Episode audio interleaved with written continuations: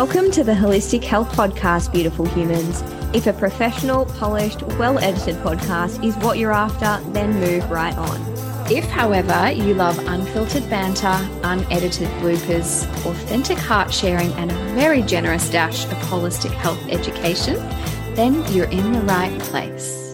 Hey, pals, welcome back to the Holistic Health Podcast. Amie, good afternoon. I was like, where we at? Where we at? Where, what planet are we on? Yes, hello, beautiful. Nice to see you. oh, another topic close to our hearts today and a mm. popular one. I know that we've had a few conversations about skin, a few conversations about the pill, and um, we've had a few questions that prompted popping this episode together. So I think uh, let's dive in and maybe can you just shed a little light on, um, I guess, how the pill does work for uh, acne for some people? Mm. So when we're looking at what's underlying acne issues, we know one of the big drivers is elevated androgens. And sometimes these come from the adrenal. So we've got, like, you know, for example, adrenal PCOS, but oftentimes it is from elevated ovarian manufacture of androgens. And when we say androgens, like there's a number of them, but the most well known one is testosterone. And, and most of us would sort of say, oh, that's a male hormone. But, you know, we do produce some testosterone. We need some to be healthy. Um, but when we have either, we're either producing too much or we have elevated androgens in the skin, we see that changing our skin in a way that a, a male skin would respond. So the skin becomes thicker. We also see an increase in sebum production, and sebum is that oily, sort of waxy, lipid um, secretion that our skin makes. Now, again, that's really important for skin health, but when we are producing too much, it alters the microbiome of the skin and so can contribute to skin that gets congested more easily, pores that get clogged more easily, changes in the types of bacteria that proliferate on our skin and you know that the it's more of a terrain versus germ thing here but all the same that sort of perfect storm starts to lead to inflammation and infection in the skin blocked pores and then you know pustules comedones um papules just all the things that we bloody hate to see when we look in the mirror breakouts mm. um and so just so you know, this was me um, at, as a teenager. And as soon as I was 16, I roared off to the doctor to get, you know, an oral contraceptive pill that was known for clearing the skin. Um, to get rid of it immediately. And, you know, at 16, obviously um, didn't understand how to treat the root causes. It's not something that allopathic medicine offers. And it wasn't until I started studying naturopathy at 19 that I was like, oh no, this isn't doing anything. And in fact, it's creating more problems. And when I come off it, if I haven't addressed these things, my issues are just going to come back. And so, just by way of background, the oral contraceptive pill um, was first approved by the FDA in the US in the 60s.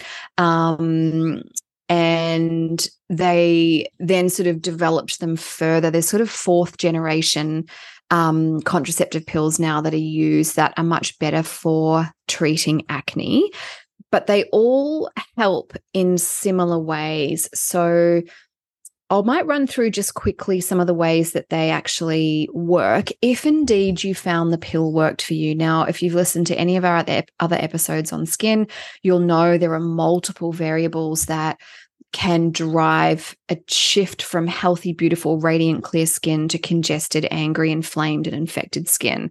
And we're all about identifying those things and treating them. But in the case of the pill, basically shuts down ovulation. So it inhibits gonadotropin releasing hormone, which comes from one part of the brain to tell the pituitary to produce FSH and LH. You might recognize recognize those hormones from hormone tests you've had. And FSH or follicle stimulating hormone stimulates the egg to develop um, in the ovary, obviously, then is usually followed by ovulation and a menstrual cycle.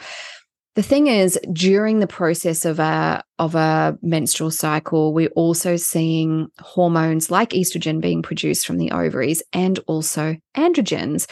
And for whatever reason or reasons, if you are making more androgens than your body and your skin would ideally like, by shutting down ovulation, you also shut down testosterone or androgen production from the ovaries.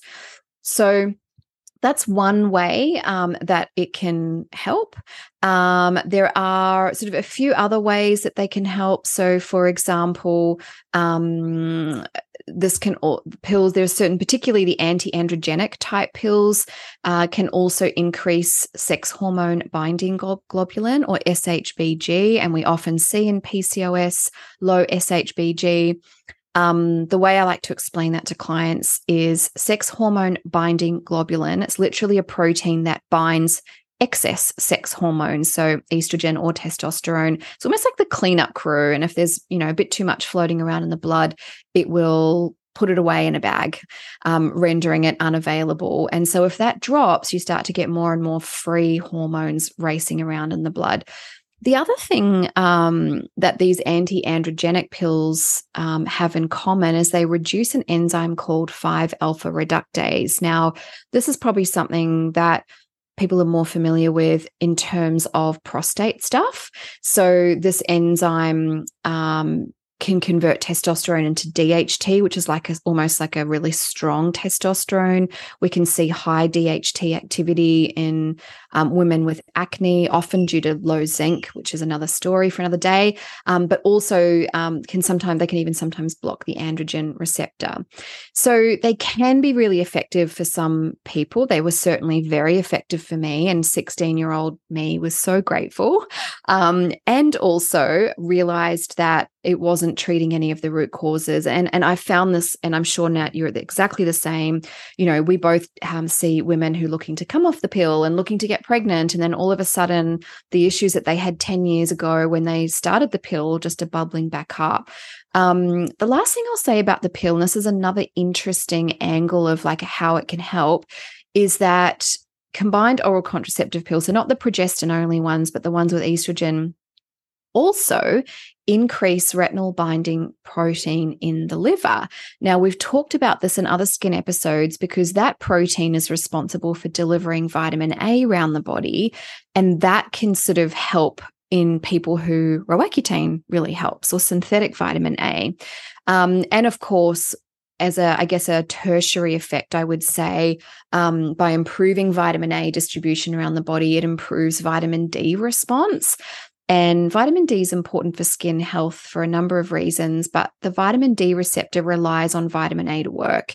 And then when you have good vitamin D activity, your skin makes its own antimicrobial peptides to kill off bad bacteria. So there's so many little threads that you can follow with healing skin. And I suppose as practitioners, for Nat and I, if we know Roaccutane worked for you or the pill worked for you, it gives us such good clues as to what you actually need treating and really narrows that down. Um, but as you know, we're all about getting to the root cause and that is really why I feel like, you know, unless you're using the pill for other reasons and there is no better alternative, um, we would prefer to help you get to the root cause. Now, we absolutely recognize that sometimes the season you're in, the pill might be just the easiest, less stressful option.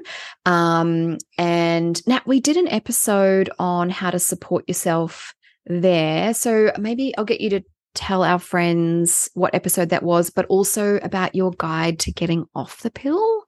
Yes, thank you. So, um, the episode where we chatted about uh, how to support yourself if you are choosing to be on the pill or have a hormonal IUD is episode 64. Um, and it's literally called How to Stay Healthy While on the Pill or Hormonal IUD. So if you're someone mm. who you feel like at this moment in time, being on the pill or having a hormonal IUD is the right thing for you, then there are certainly things that you can still do to support yourself during that process, which arguably um, will make coming off the pill in the future easier. Mm. Um, and then the other part to that is if you're someone who is considering coming off the pill in the near or somewhat near future, then I do have a guide, um, which is called A Guide to Coming Off the Pill, or um, which is available on my website. And it's basically uh, a lot of the foundations that I share with my one to one clients around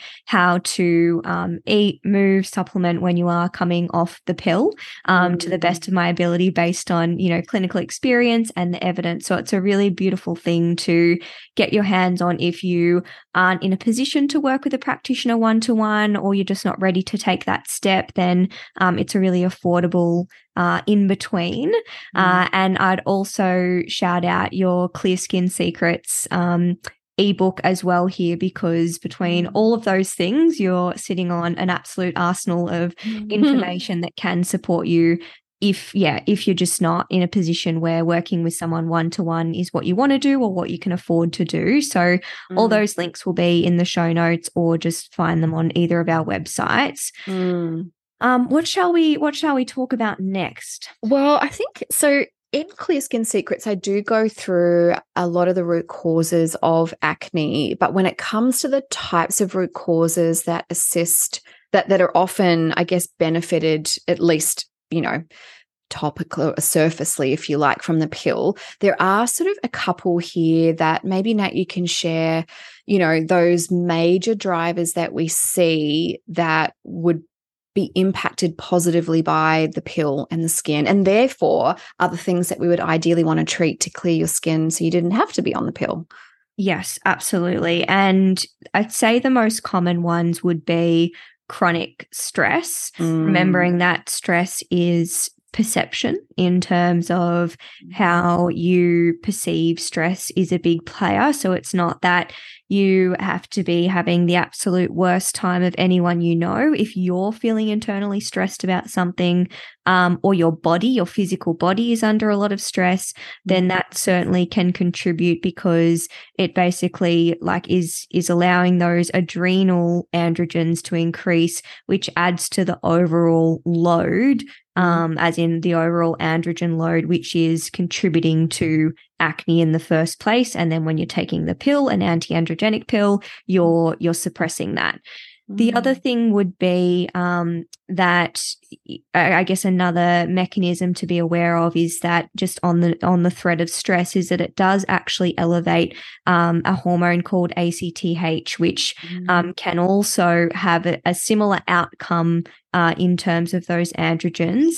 Mm. Uh, also, having uh, high insulin or uh, issues with blood sugar is another driver there because again, it is ending in that end result of having you have higher androgens, which mm. is going to contribute to um, to acne. Mm. The other thing that's actually really common is that if you have deficiencies in in vitamin D and vitamin A beyond the mechanism that you already shared, what mm. that can do is it can actually um, affect uh, an enzyme called aromatase, which is a is an enzyme that converts testosterone, which is a type of androgen, to mm. estrogen, and we want to we don't necessarily want um, that enzyme to be working too slowly or too quickly um, mm. um, because we want a balance between testosterone and estrogen.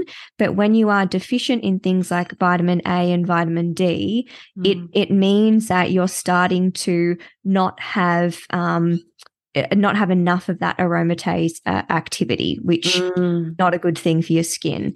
The mm. other thing that will drive that is inflammation. So, um, inflammation, I know we share and we talk about all of the time, and inflammation can come from so many different things, stress included, um, mm. whether that's emotional, physical, um, environmental. It can come from having gut infections or overgrowth. It can come from so many different avenues. Um, mm. And I think that, you know, they're probably the the key ones. The only other one that I guess I would add to that is because I've just got a couple of clients on my radar at the moment in my mind as we're sharing this episode is that you definitely can be someone who has more of a genetic type of PCOS where you are someone who doesn't necessarily produce very much sex hormone binding globulin, which Amie was talking about earlier. Mm-hmm. Um, and that's not to say you can't do anything about it, but it means that you have to be a little bit more diligent and on top of uh, managing your estrogen and androgens mm. um, when you don't necessarily have the same responsiveness um, you know that your sex hormone binding globulin should have. And the way, like, I loved your analogy of the sex hormone binding globulin. Mine is um, a taxi, like a taxi that carries mm. the hormones around the body. And if mm. the taxi's too um, like if there's lots of passengers out on the street that's the mm-hmm. hormones all out on the street wreaking havoc whereas when they're in the taxi they're just you know going along the highways they're not causing too much trouble um so whatever whatever lands and resonates with you but that mm. certainly covers the large majority of it mm. um and then I guess moving on to um well, I might talk about side effects maybe. Yes, please yeah. do. Actually, one last thing I will say is about, you know, does chocolate cause acne? and look, I know in terms of diet, it's not going to be the same for everyone, but we do know there's a um, a really big connection with dairy and its growth factors and hormones. So, you know, dairy is breast milk from another animal. It does contain growth hormone, insulin like growth factors, um, and things that can shift IGF 1 up, which then can increase luteinizing hormone and um, affect you know affect hormones generally so i unfortunately do fall into the camp where dairy protein does break me out. But because there are so many variables, when you start to address all of them, you will find your body becomes more resilient and more tolerant. So, you know, to give you a, an example, if this is you and dairy breaks you out, um, as a as a teenager, if I ate like a tiny cube of cheese, I would have a cyst that size on my face within like four to six hours. It was just diabolical. Um, and now that my gut health is so much better, because PS gut health is impacted by chronic stress, so you actually can't sort of not treat that either. But treating treating gut health, addressing my nervous system, you know, improving my nutrient status. I had a number of deficiencies. The pill depleted a number of things I can now get away with eating, you know, having some a cheese platter now and then without breaking out. Now, does that mean I'm gobbling goat's cheese every day? No. Um, if I have a, a gal special- can dream, can't she? Yeah, I know. Maybe maybe in my next life. Um, but but and I wouldn't maybe have a cheese platter, you know, a few days before a special event just in case. But I do get to enjoy Greek yogurt and cheese and you know um, a bit of cream in my coffee if I'm having coffee or a bit of milk in my tea without suffering. So um, just because some of these things might be an issue for you now, once you've done some fundamental healing, they might not necessarily be going forward. But I guess all of that to say, you know, um, I was really grateful for the impact having clear skin the impact clear skin had on my confidence as a young woman. And I would never want to take that away from anyone, but it didn't deal with any of the root causes and it definitely created other secondary issues. And so as clinicians, we would rather actually get go further upstream and deal with what's happening further up and we've talked about that. But the other reason, in addition to that, that we don't particularly love this approach to acne is because of the additional risks that come with using the contraceptive pill. Um, and, you know, cardiovascular risks are a big one. So having, you know, blood clots causing um, strokes, venous thrombosis, heart attacks, um, definitely the, the contraceptive pills that have higher doses of estrogen or ethinyl estradiol are definitely um, the more risky ones. Some progestins have also been implicated. Um, heart attack risks are also increased in the combined oral contraceptive users. It's definitely amplified by cigarette smoking, diabetes, high blood pressure. So you'll see if you've ever read the insert for your medication, which I hope everybody would do at this point in time, you will see that the risks are amplified by the pill.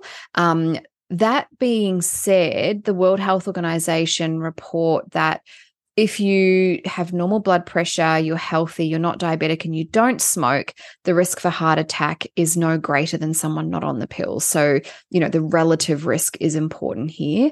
Um, having said that, the combined oral contraceptive pills also associated with an increased risk of breast cancer in some women.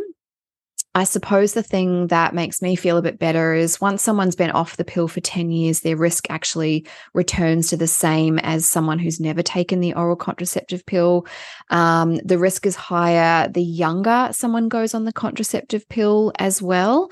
Um, and so, I guess for that reason, too, I want to make a particular point to parents who might have teenage girls um, with acne. Um, this is a, a major thing. The younger they go on the pill, the higher their risk. They also have um, the use of the contraceptive pill in younger adolescents also has adverse effects on their bone mass. So, peak bone mass development occurs during adolescence and young adulthood. And if they're put on contraceptive pills, this actually interrupts the natural um, densifying and ossification of the bone mass. So um, they're not supposed to be used in girls under 14. Um, they shouldn't be used in girls within the first two years of having a period. And quite frankly, I don't think, they should be used in teenagers at all, um, unless there are some other really important reasons why the contraceptive pill could be the best choice.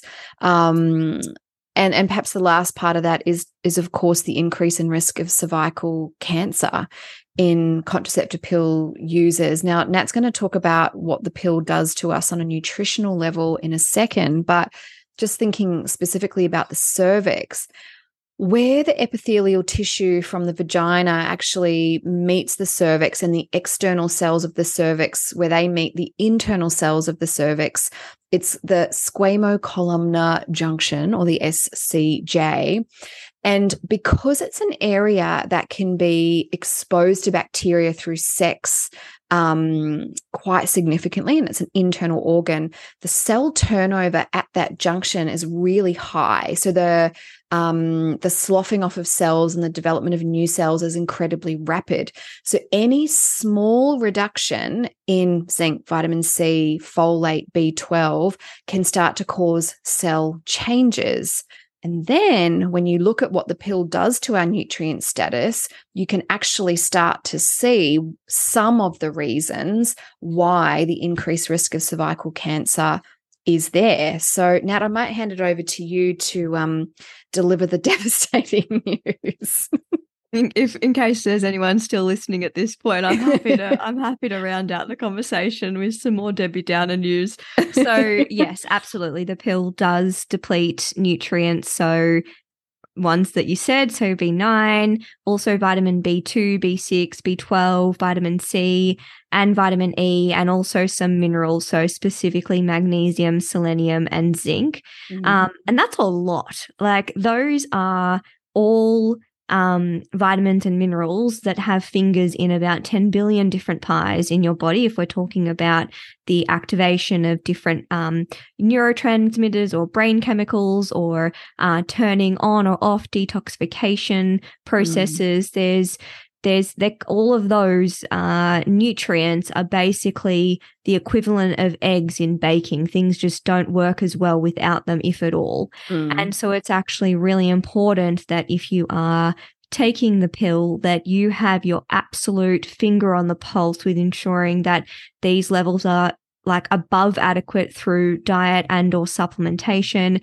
doing testing to ensure that they aren't um, you know dipping too low because some of these deficiencies like as an example b12 if you become b12 deficient actual true genuine b12 deficiency the mm. side effects of that can be irreversible and so it, it, i mean in my opinion i feel when someone goes on the pill this conversation should just be standard mm-hmm. so that they mm. are at the very least um, made aware and or supplemented with or provided a handout on b12 rich foods um, so that they aren't don't end up in this situation um, and yeah I, I think it's it's not something that is just you know, woo woo or not evidence based. There's legit evidence on this, and there's an even even a World Health Organization uh, report that is explicitly stating some of these uh, depletions that can happen while on the pill. So mm-hmm. I refer back to the guide to coming off the pill and also mm-hmm. the podcast episode that we did,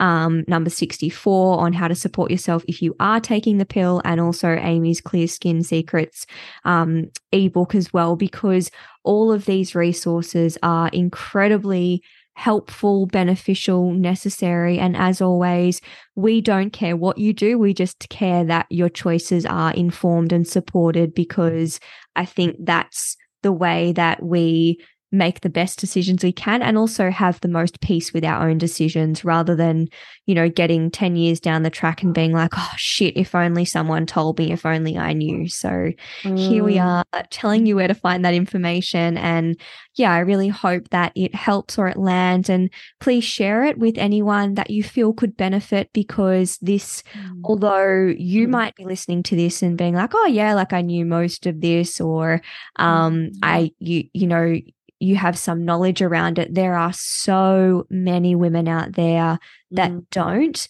And it's not, it's, you know, even the steps you can take around some of this stuff is not rocket science. And so if we can get that information in the hands of more women, mm. I think that's only a incredibly positive thing. Mm, oh, I love that. And I really wish, you know, I'd known these things as a teenager or, you know, my doctor had told my mum. Um, and, and thankfully, you know, I learned them really early on. But having seen women, you know, on the pill for eight to 15 years, it's incredibly rude shock for them because uh, without exception so far in my experience they were led to believe that the pill fixed the problems and they really weren't educated on how the pill worked to to disappear the symptoms and also the overall challenges that they they created. So yeah really glad that we can obviously shed some light on this for you. And as always we love doing this kind of work. So if you do have any questions for us about hormones health skin medications or anything at all um, little friendly reminder you can talk to us and ask us your questions. We have a link in the show notes for SpeakPipe. You get to leave us a little voice memo. We get to hear your beautiful voice and we can take your questions and incorporate them into an episode or inspire an episode um, down the line and hopefully answer all of your burning questions in the process. Mm, beautiful. We will see you all next week, friends. Bye for now. You've been listening to the Holistic Health Podcast with Amie and Nat. If you loved this episode, then make sure you share it on Instagram and give us a tag. If you'd like to help us spread the holistic health message far and wide, then we would also so appreciate it if you left a rating and review. This helps us more than you know. And don't forget to come and say hi over on Instagram. See you next week.